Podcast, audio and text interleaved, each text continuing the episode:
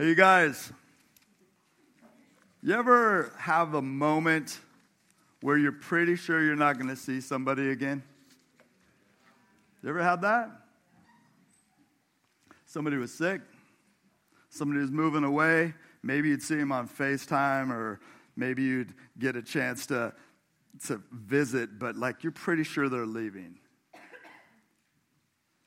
In particular, I'm thinking about the fact that some friends of mine in the last couple of weeks have said goodbye to their mother or wife or grandmother. And they had long battles with sickness. And they had multiple times to be able to say what they wanted to say. Not everybody has that benefit. But consider with me for a second what would it be like for you? If you know that you're leaving, you know that you're not going to be seeing people for a long time or even ever again what would you communicate? We would communicate what's important to us, right? What's valuable, what we want them to know. And there's a whole lot of talk, and there's even a movie about a bucket list. Pastor John and I were talking about this series. It's a new series. It's called Peace Be With You. Jesus said that three times in John 20, by the way, because they were pretty freaked out to see him alive and to walk through walls without knocking the walls down. Like literally, boop, boop, right in there, and like, and he's like, Peace be with you. But more than that, he's peace and he's with them. But John was saying that we have a tendency when we know that we're dying or we know that we're close or we know that we're getting near the end that we have a bucket list and we want to do this and do this and do this and do that. Jesus' bucket list was let me show you how to live.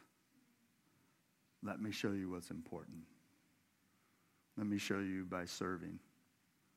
And this is what he parts with. Like, I'm going to lay my life down for you. That's the greatest act of service. And he wants us as his people to follow his example. And again, just as the last parting words of a loved one would be something we would really cling to, will you with me for these next few weeks until the end of the year? Look at what Jesus' parting words were. We've been looking at Jesus said, what it was the last things he said before he left. I mean, he's coming back and he speaks to us through his Holy Spirit. We've got his Bible, his word written out for us. It's wonderful, and he keeps speaking. But in this particular series, we're going to take a really good look at what his parting words were and what it would look like for us to fulfill his bucket list. It's pretty impressive. Let's go to well, we're going to go to John 13, but I have a couple of things that I want to share with you. Jesus said, I've given you an example. You know that, right? He's given us an example. What would that example be? Well, love and service to begin with. Love and service. He also shows us humility, holiness, and happiness. And I want to tell you about happiness, okay? That, let's go back to what we just finished after nine weeks. Happiness is being blessed. That's really what our hearts were made for, is to be blessed, to be fulfilled by God. And so, to start off with, in Luke 13, 1 through 5, we're going to take a look at some humility. So in Luke, Luke 13, Jesus is sitting down for the Passover feast. There's a little bit of debate on whether it was Passover or why was he doing it on a Thursday and not on a Friday and all that. I can't explain it to you. I wasn't there. What I do understand is that they were having this feast together. And prior to what we're about to read, Jesus' disciples get into an argument. Do you guys remember what they're arguing about? Who's the greatest? They're not arguing about whether he's the greatest or not. They're arguing about who right here is the greatest. That's a little like, and Chrissy and I were talking about this last night. That's like shuffling the deck furniture on the Titanic. it's just fruitless.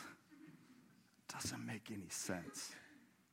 And so Jesus, rather than slapping them around, he says, You know, you're going to be the servant. And then this is how he shows it. John 13, 1 through 5. Now, before the feast of the Passover, when Jesus knew, look for that word a few times in what we're reading today, by the way, knew or knowing. But when Jesus knew that his hour had come to depart out of this world to the Father, having loved his own who were in the world, he loved them to the end. During supper, when the devil had already put it into the heart of Judas Iscariot, Simon's son, to betray him, let's stop for a second and just say the devil doesn't get the blame. The devil offers up all kinds of things to all of us. Jesus, you might recall, was tempted, and yet he didn't give into it. The devil offers up stuff, but the only way it really has impact in our life is if we receive it. It wasn't like the devil's like, hmm, I'm going to pick Judas, and he has nothing to do with this, and I'm putting this in his heart. Judas received greed, fear, pain, agony, all of it. He didn't receive what Jesus, I mean, Jesus literally had the Lord's Supper, he had the communion that we just took, and he had offered it even to him, and we have no record of him not taking it. As a matter of fact, we have a record of Judas taking it, but not the way the other guys did. He took it as whatever it was in his mind, but what he took into his heart was to betray Jesus. And some say, well, he's just trying to like jumpstart the whole ministry. He's trying to put Jesus on the, hey, put up or shut up, bro. No, he actually betrayed Jesus, sold him out. And it was put into his heart by the enemy, but he received it into his heart from the enemy. What are you receiving? Are you receiving the peace? Are you receiving what Jesus offers? Or are you receiving what the world, what your flesh, what the enemy is offering you? So, verse 3 Jesus, knowing, there's that word again, that the Father had given all things into his hands and that he had come from God and was going back to God, rose from supper, laid aside his outer garments, and taking a towel, tied it around his waist. A lot has been said about this, that he was like naked except for the towel around his waist. I don't, outer garments means that he had on, okay? Plus, he's not about to get butt naked. That would not be acceptable for a man in that culture, especially a rabbi. But for him to be clothed less than everybody else was to put himself in a humbled situation. To tie a towel around his waist for sure was to say, I am here to serve. And that's a big deal. That's super humble, by the way. So, in case anybody was wondering, he poured water into a basin, it says in verse 5, and he began to wash the disciples' feet and to wipe them with the towel that was wrapped around him. You guys, I know this isn't our culture, but how many of you, just by show of like honesty and maybe even a little bit of humility, how many of you hate feet?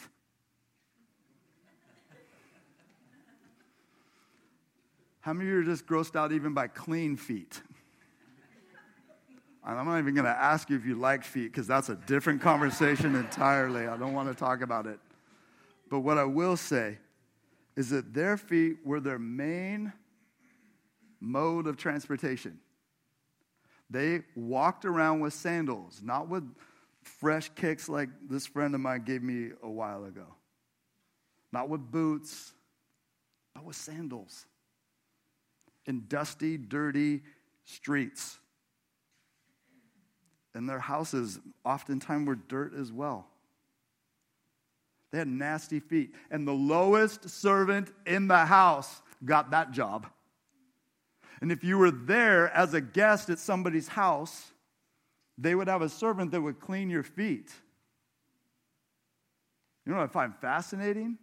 And I don't know fully. There's a lot of different expressions on what the time frame was, but we could be looking at him washing their feet after dinner. Like, legitimately, that's what it sounds like, it says in here. Even if it wasn't after dinner as before, Jesus was doing the work of a servant, the lowest servant. He was humbling himself. Listen to this simple little phrase and see if it hits you like it hit me. Warren Wiersbe said in his Bible exposition commentary Jesus served his disciples because of his humility and because of his love. he wasn't doing it because they were so amazing. He's doing it because he is. And he's ready. He's ready to serve. He's ready for you to be served. But then he calls us to serve and to follow his example. And so from that, I'll transition from humility to holiness. Holiness is being set apart. Now, sanctification is being made holy. Jesus alone is holy. He makes us holy because of what he did. You might remember in 2 Corinthians 5:21, he who knew no sin became our sin that we might become his righteousness. Like he served us. He gave his life for us that we would actually have life abundantly and we would be made holy. But there's something really cool about holiness. He pays the price and he gives it to us, and then we walk in it. We get to live that out. We're part of that whole sanctification process, and you're about to see a great example of it. I'll bring you back to something that maybe you haven't spent a whole lot of time in. But you'll look back into the law, and priests were supposed to take a big old bath in this huge tub called the sea. And they did that one time. And then from there, whenever they would be serving, they'd have to wash their feet and wash their hands. And some of them would wash their face. But they didn't have to take another bath. They had already been made clean by that holy water, really. And Jesus gives an example of that right here by washing their feet. So listen to what happens with regards to holiness and how it's a surprisingly it's a team effort. Jesus doesn't need you, but for it to make any difference in your life, you have to receive it and you get to walk it out. Work out your salvation, Paul said, with fear and trembling. Not work for your salvation, but work it out. It's been given to you, now live it out. All right, here we go. John 13, verse 6. He came to Simon Peter, and some of you may not know, but Peter was kind of the leader of the 12, and he oftentimes was very impetuous. He'd use words before he thought. I know that some of you can really relate to that. But he comes to Peter, who said to him, Lord, do you wash my feet? He's like, mm. Nope. The, the way it's worded here in the ESV, it just seems kind of like, what? It's like he's surprised. No, he's like, what are you doing? You're not washing my feet. He says it much more clear in a second here. Jesus answers him, What I'm doing, you do not understand now, but afterward you'll understand. Can I just stop and get preachy for a second? Somebody needs to hear that right this very second. What I'm doing now, you're not going to get it. But later on, you'll understand it. Whoo wee. God makes all things work for the good of those who love him and are called according to his purpose. Well, it's not good. Well, then he's not done yet. You may not understand it. You may not get it until you get face to face with him. And I don't think that reunited, amazing moment is going to look like this. Okay, I'm here. I'm in your presence. What gives on all that other stuff? I don't quite get it. Jesus, you got some explaining to do. I don't think that's how that goes with the King of Kings and the Lord of Lords and the one who doesn't need sun to shine because, well, he gave the sun, its source. And so here he is. You're going to be in his presence. I'm going to be in his presence. And as his people, we're going to be so filled with joy. We're not going to be like, but what about that stuff I didn't get? I think all things will be made known to you, but I think the most important thing is that he's it. You're not. Amen. And some of you get that right now, and then you have to be reminded, like me, sometimes on a daily, but sometimes it's just through some moments. But he says, Look, you don't get it right now, but later on you're going to get it. You'll understand. and Peter, much like me and maybe some of you, says, Lord, you shall never wash my feet. Like literally, that never is never to infinity. He's like, never, never, never, never, never, never, never, never, ever, ever, ever, no. And in case you didn't get it, no. He's like, well, you don't understand what I'm doing, but you'll understand it later. He goes, ah, I understand it right now because I'm Peter and I'm super smart. Never wash my feet.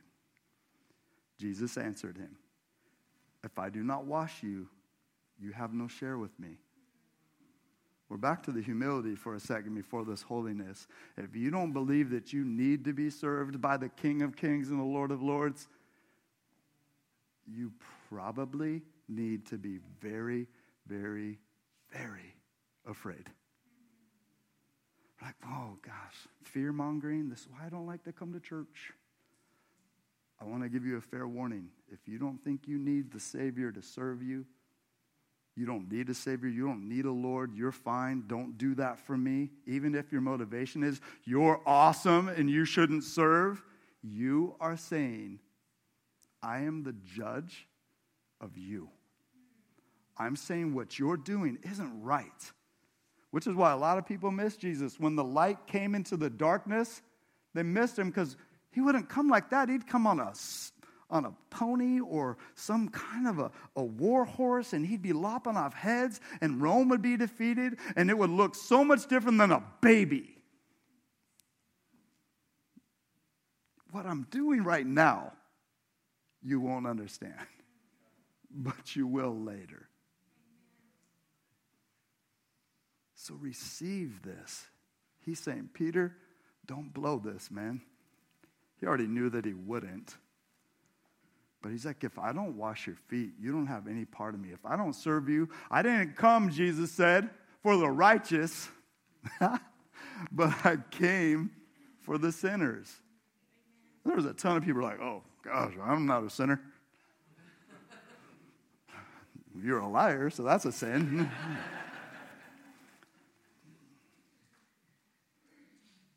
this is if you don't let me wash you, verse 8, you have no share with me. Simon Peter switches gears. Lord, not my feet only, but also my hands and my head. Hook a brother up with the whole thing. I was wrong. Jesus, all of it. Jesus said, The one who's bathed does not need to wash. So shout out back to these priests that would be cleaned entirely. The one who is bathed does not need to wash except for his feet, but is completely clean. And you are clean, but not every one of you. Whew, so much on that. Uh, let me suffice it to say, if I can, just summarize it really quickly. Jesus is saying, Look, I have given you cleanliness. I've given you holiness. You have been saved. Those who have believed in me are saved. Those who believed in me are clean. Now, daily, you need to come to me. You need to submit. You need to take up your cross and deny yourself. That's washing your feet. That's allowing them to be washed. That's humility. That's repentance. But there's one of you, he says, that hasn't actually been cleaned yet and won't. This is why we can go back a couple of series to heaven and hell, not everybody's getting saved. But that's so much more pleasant to hear. And it's inaccurate, it's wrong. I want everybody to be saved. You pray it almost every Sunday, and I agree with you in prayer. I want people to be saved. He's not wanting anybody to perish. So let's pray that people receive his service. Receive his joy, receive his life, receive his judgment. Oh, you need help. And it's not just like a little, oh, you got a little dirt behind your ear there. No, it's like you need to be cleaned. And then once you are, you don't get saved again. I mean, here, I want to be very gentle with this. Baptism is not salvation. But for some of you, you kind of went through the motions when you were younger. Some of you, you were baptized as a baby. That was a really cool dedication that your parents made, but it wasn't your choice. Now, you might have gone to confirmation and all that kind of stuff, and I'm not going to arm wrestle you over that. I'd known this in the Bible a believer's baptism, one and done. You believe, you profess Christ, that's where the salvation comes as Jesus, not the water, but there's something really wonderful about not only obeying Jesus, but identifying with his death and his resurrection. You don't have to do that every couple of weeks, every couple of months, every couple of years, every couple of decades. Now, I'm not stingy or cranky about it. There's people that are like, just, this is real for me, and, and I just wandered so far. I don't know if I really believe the Lord. I'm not sure where, what happened to me, but I fell away, and now I'm coming back. I'm like, no, you better not get baptized again, you heretic. I'm like, okay, let's go. And if you, by God's grace, get to go someday to the promised land, and you're at the Jordan River, and you're like, but Aaron said I'm not supposed to get baptized again. But it would be really cool to get baptized in the Jordan. Go get it. that would be super cool. Just don't think that either one of those has ever saved you. It's Jesus that does it. But once He's saved you, you're saved. Now walk in it. And I love that it's the feet because as we're able, we walk on our feet. Some of you are studs and can walk on your hand a little bit, but not for a long time. I see you. All right. You guys, salvation belongs to the Lord. And He's seated on the throne. He gives it to you, you receive it, and then you walk in it. And when you're blowing it, because you're gonna, you repent. That's getting your feet washed. You come to the Lord daily. I need your word. I need you to speak to me. And then you walk in it. And with that, we move to this happiness, to blessed. I don't always feel happy. Feelings are cool, they're wonderful, they're a gift from God. But as Brene Brown says, they're like kids in the car. Have them there, great for the trip, makes everything even a lot better, but do not give them the wheel. Your emotions are wonderful and beautiful and a gift from God. Be angry and sin not. You're allowed to feel. Don't let them lead you to sin. And so happiness isn't being just fulfilled in whatever gratifies you in the moment, it's satisfaction, as we talked about for nine weeks, found only in. Oh, come on, church. only in? Jesus. Nice. And people are like, I hate it when people do that. It's not genuine, it's not authentic. It's like asking for an amen.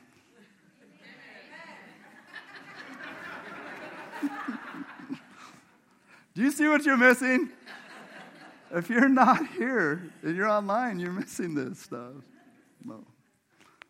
Are you though? Mm, okay. You guys, Jesus alone gets to define blessing, and he did. And please go back and listen, watch, read Matthew 5. 1 through 14 ish, I think. But here's what he talks about here on his parting words. Like, he knew his time to part was, so he showed love and showed them to the end, and he served them, and he gave them so much to think about. And then verse 12 through 17. When he had washed their feet, he put on his outer garments and resumed his place, which, by the way, was like the guest of honor. He's like, I am it and I'm serving, and now I'm coming back here to show you. And he resumes his place. And he says to him, Do you understand what I've done to you? Can you see it with me for a second? Peter's like, I do. I do. I understand it now. I totally get it. I don't know that he did that, but that's how I would do it. Like, I blew it and I kind of want to redeem myself now. Let me give you all the answers, Jesus. We don't hear anybody answer except Jesus. You call me teacher and Lord, and you're right, for so I am. If I then, your Lord and teacher, have washed your feet, you also ought to wash one another's feet. For I've given you an example that you also should do, just as I have done to you. Truly, truly, I say to you, a servant is not greater than his master, nor is a messenger greater than the one who sent him. I love to take forever on this one. I'll just say this there is a God, and we're not him. And so if he says something goes, it goes. If he says something stays, it stays. If he says something is good, it's good. If he says something is bad, it's bad. Oh, but he's just, he's fine. He wants me to be happy. He, absolutely, according to his definition of happiness and blessing and good and its purity. And will he be patient with you? Oh, he already has been. And he will be. But we get to actually submit to him, not the other way around. He already submitted himself to people and they killed him. And that was to pay our price not his. Remember, he didn't get persecuted because of his problems, but the problems of everybody else. And he says, You're blessed if you're persecuted. If you're wondering what persecution looks like, say that something the world says is right. Say it's wrong. And watch. Probably won't look like being killed yet, but it'll look like being put in a little box. Bigot angry, judgmental, old fashioned, narrow minded. I like narrow path myself, but yeah, narrow mind.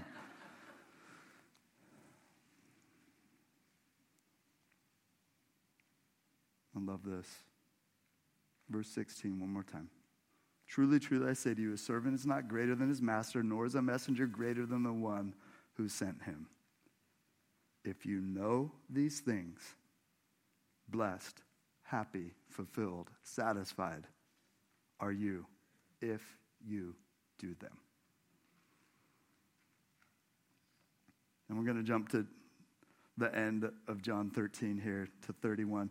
The, what we're skipping over isn't because I don't love the Bible and don't think that there's worth there. It's Judas and he blows it, and everybody else says, Oh, I would never blow it, and they do. But Judas sells him out. And so, verse 31 when Judas had gone out, Jesus said, Now is the Son of Man glorified, and God is glorified in him. If God is glorified in him, God will also glorify him in himself and glorify him at once. If all you heard in there was glorified, that's fine. That's really good. Maybe just kind of back it up just a little bit. God's being glorified through Jesus. Jesus is glorifying him. And how is he going to do that? Anybody? Through his death. The ultimate act of service. Little children, he says, verse 33, yet a little while I'm with you. I'm only here for a little bit longer. You will seek me and just as I said to the Jews, so now I say to you, where I'm going, you cannot come. What he's doing right then and there, only one person could do. They all would die of something someday. History tells us that they all died, except Judas. Judas sadly hung himself. But everybody else but John would die a martyr's death. And John would die of old age most likely on this penal colony where he wrote 1 John, 2 John, 3 John, and Revelation. But he's like, You can't do what I'm doing. You cannot come. You're going to look for me, and I'm going to be gone. And so here's some parting words for you. A new commandment I give to you that you love one another. Just as I have loved you, you also are to love one another. Can you just think with me for a second? I don't have a ton of time. Do you think of some of the ways Jesus loved his people? I mean, he loves them by laying down his life. He loved them by washing their feet. Those are cool and amazing. What are some practical ways? Do you have just one, one or two examples where Jesus loved his people and how he loved them? Forgave him. What was it? He fed them. He healed them. He was honest with them. Wow. Truth and love with grace. He was patient with them. Holy smokes. What's that? Yeah, compassion. Ooh, he rose from the dead. Listen, you guys, I read this this week, and I don't know who said it, so I apologize, and I'm sure there's fact checkers right now. But he touched them before he taught them. oh my goodness, Jesus is awesome. So, all right. So, new commandment I give to you that you love one another, just as I've loved you, you also are to love one another. By this, all people will know that you are my disciples, if you have love for one another. So, I remind you what we, we learned from Jesus in this example that he set love and service. Okay? This is what we're supposed to follow his example in love and service.